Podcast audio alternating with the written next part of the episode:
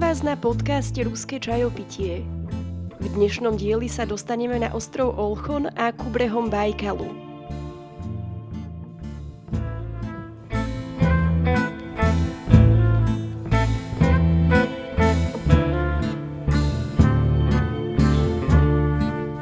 Spoločne s Mášou a Markusom, mojimi novými kamarátmi z Altajských hôr, sme pokračovali transsibírskou magistrálou smerom na Bajkal. Občas sa stáva, že to pochopím po svojom. Máša prišla s nápadom, aby sme si cestu rozdelili a po prvej noci vo vlaku vystúpili v Krasnojarsku. Vraj si pozrieme nejaké stavby a popoludní budeme pokračovať do Irkutska. Znelo to ako fajn nápad. Altaj ma veru zmohol. Prejsť sa popri socialistickej architektúre a ochutnať miestne špeciality bude isto milé regeneračné okienko na ceste. Autobus, do ktorého sme nastúpili, však smeroval za mesto. Priviezol nás k Národnému parku. Preliezli sme cez plot a ocitli sa v lese, kde sa veveričky nechali krmiť cedrovými orieškami priamo z ruky a okolo vyseli výstrahy Pozor, kliešťová encefalitída. Ja som zistila, že stavby sú vlastne stolby, čudesné skalnaté útvary nad Krasnojarskom. Víziu oddychového dňa tak vystriedalo lezenie po skalách a 10-kilometrový beh lesom Národného parku. Mali sme celkom naponáhlo, nejak sme totiž neodhadli čas takéhoto výletu a o chvíľu odchádzal náš ďalší vlak. Z druhej strany parku premával funikulár, teda sedačková lanovka. Tu sme vďačne využili a zviezli sa dole. V autobuse smerujúcom na železničnú stanicu sme si vydýchli. Predsa len všetko s prehľadom stíhame. Práve som chcela zaplatiť za lístok. Darmo som však nervózne šmátrala v útrobách príručného batohu. Moja kapsička s peňaženkou pasom a dnes poprvýkrát aj kompletným setom všetkých platobných kariet s nami do autobusu nenastúpila. Od Máši som si požičala symbolických 500 rublov, vyskočila z autobusu a utekala nazad k sedačke. Možno mi to vypadlo na hornej stanici, keď som si kupovala lístok. Nebol čas zbytočne otáľať a tak som sa nadýchla a oslovila prvého muža v uniforme s nápisom ochrana. Trvalo to istú chvíľu vysvetliť, že naozaj všetky moje doklady, peniaze a karty sa mi jednoducho stratili a mám naponáhlo na vlak na Bajkal. Potrebujem sa zdarma zviesť na hornú stanicu lanovky a niekde svoju kapsičku nájsť. Strážnik na mňa udivene pozeral a krútil hlavou. A to ste tam mali naozaj aj pas? To si už celkom isto niekto vzal. Napokon sa však ukázal ako muž činu. Lanovkárom situáciu stručne objasnil, nasadol so mnou na sedačku a pozorne sme celú cestu sledovali, či náhodou dole v tráve neuvidíme moju kapsičku. Ako by sa pod ňou zlahla zem. Dôkladne sme preskúmali celé okolie hornej stanice. Do tohto okamihu som si bola istá, že sa to ešte nejak utrasie. Stratiť v Rusku pas však vôbec nie je dobrý nápad. Bez neho sa totiž nedá kúpiť ani lístok na vlak a ja som tak veľmi chcela ísť k Bajkalu. Tvár sa mi zvraštila do smutnej grimasy a začali by sa kotúlať aj prvé slzy, no zrazu som za sebou začula hlas. Ste v poriadku? Nestratili ste náhodou niečo? Neviem, kde sa vzala táto stará pani, ale podišla ku mne a vrátila mi moju kapsičku. V peňaženke bolo všetko do poslednej kopejky. Mne sa v tom momente vrátilo oveľa viac ako len stratené doklady. Dnešný deň mi pomohol prelomiť posledné zábrany hovoriť po rusky. Zvážajúce lanovkou smerom nadol sme sa so strážnikom družne zhovárali o zimnej lyžovačke v Krasnojarsku. A porozprávala som, ako som tam od nás pricestovala vlakom až sem. A to sa nebojíte cestovať po Rusku sama? Ostarožne, Strážnik mi zamával na cestu a ja som nastúpila do auta, ktoré pre mňa narýchlo zorganizoval cez priateľa svojej kolegyne. Centrom Krasnojarsku sme sa rútili 120 km rýchlosťou a na stanici mi ostalo pár minút k dobru. Keďže som sa dnes po prvýkrát rozhovorila po rusky, nastal čas vyskúšať, ako poznám písmenka. V staničnom knihkupectve mi do ruky padol jeden deň Ivana Denisoviča. Vo vagóne ma už čakala Máša s Markusom. Tí sa ešte pred cestou stihli umyť v rieke Jenisej.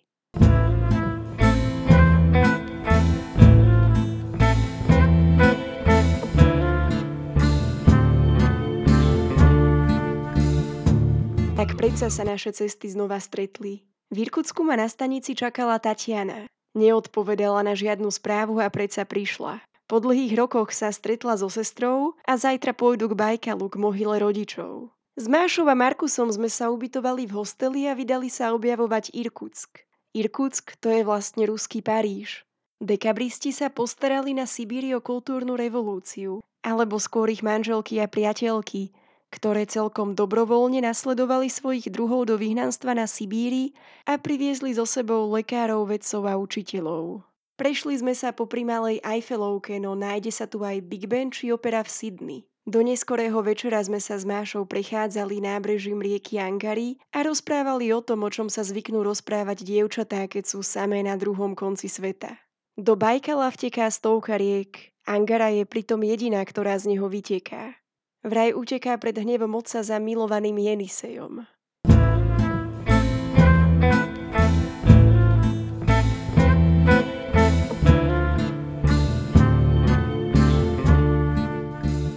Hosteli mi ponúkli špeciálnu masáž.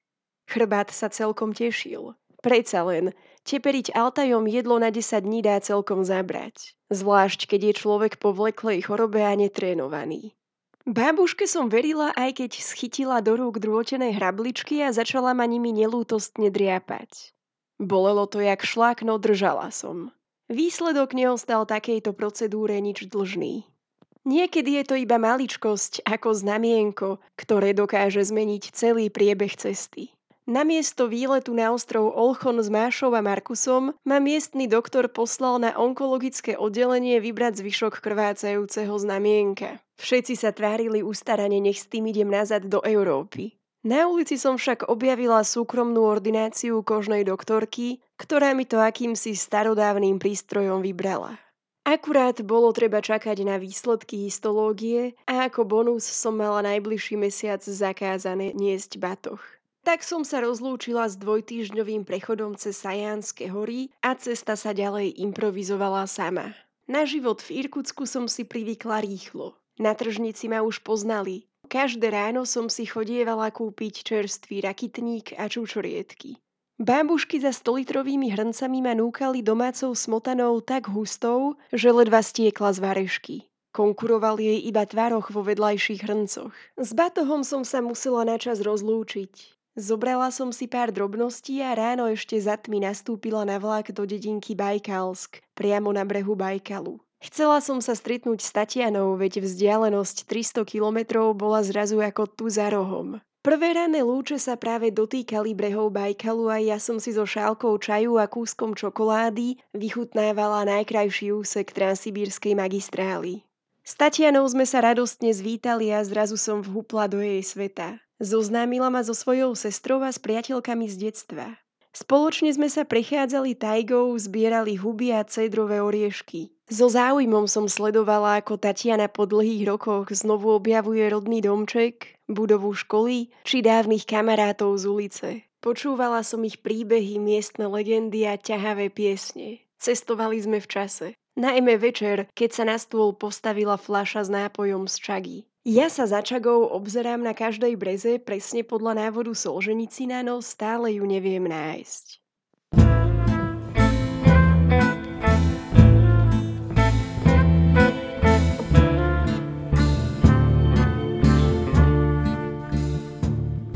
Na druhý deň som sa vrátila do Irkutska. Výsledky histológie boli dobré. Batoh na chrbát však nesmel, kým sa rana nezahojí úplne.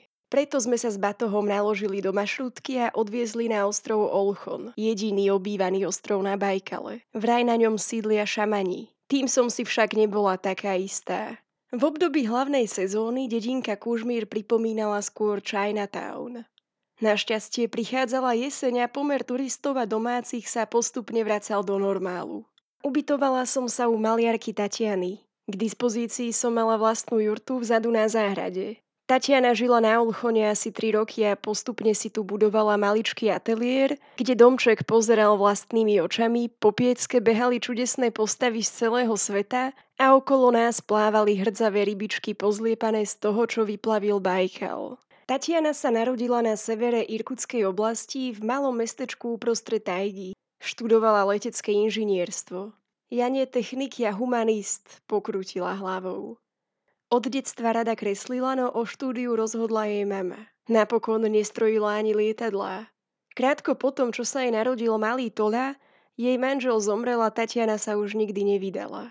Svoju malú rodinu živila ako čašnička v pridavačke. Až teraz, keď Tola vyrástol, presťahovala sa Tatiana na Olchon, kde celé dni maluje.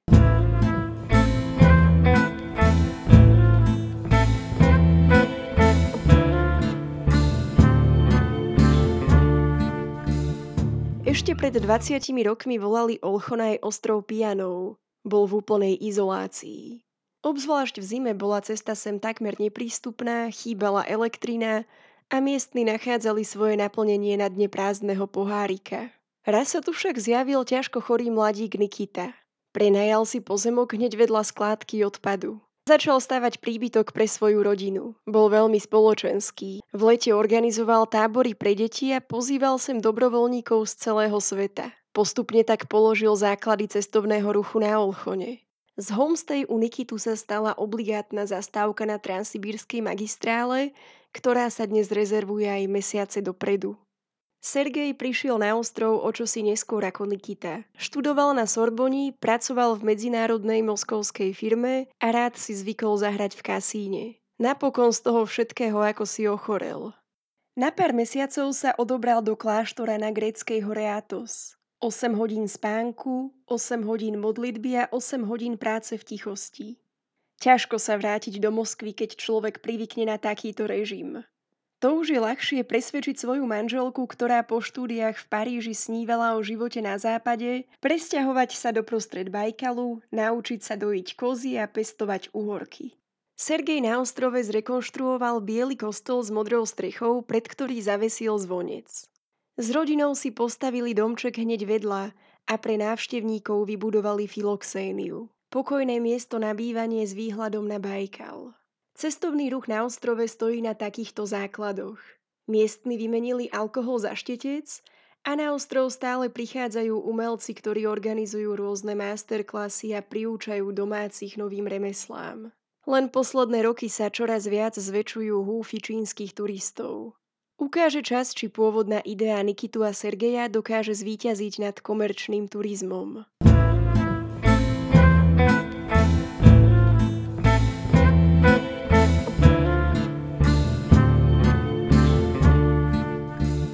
Som dny trávila prechádzkami po pobreží a občas som si požičala bicykel. Každé ráno som skoro vstala, sadla si na útes a pozerala, ako vychádza slnko. Pomedzi prsty som preberala rúženec prababičky. Nepoznala som slova, no zdali sa mi celkom zbytočné. Len tak som sedela a počúvala bajkal. Tatiana ráno vždy počkala, kým sa vrátim. Už sme mali svoj rituál. Ako prvé sa zobralo vedro s handrou a umila sa dláška v celej kuchyni. Po nohách sa nám driapali štyri mačiatka. Dve ryšavé a dve čierne. V záhrade sme natrhali čerstvé paradajky a červenú bazálku. K tomu miska domáceho tvarohu a to bol taký skalný základ mojich ruských raňajok. Kým ja som sa celé dni túlala po vonku, Tatiana sa skoro vôbec nepohla z domčeka a malovala. Až večer sme si sadli k šálke čaju a rozprávali sa dlho do noci. Ja som snívala, že raz prídem aj v zime. Stán si postavím priamo na Bajkale a celú noc budem hľadieť hore na hviezdy a počúvať praskanie ľadu podo mnou.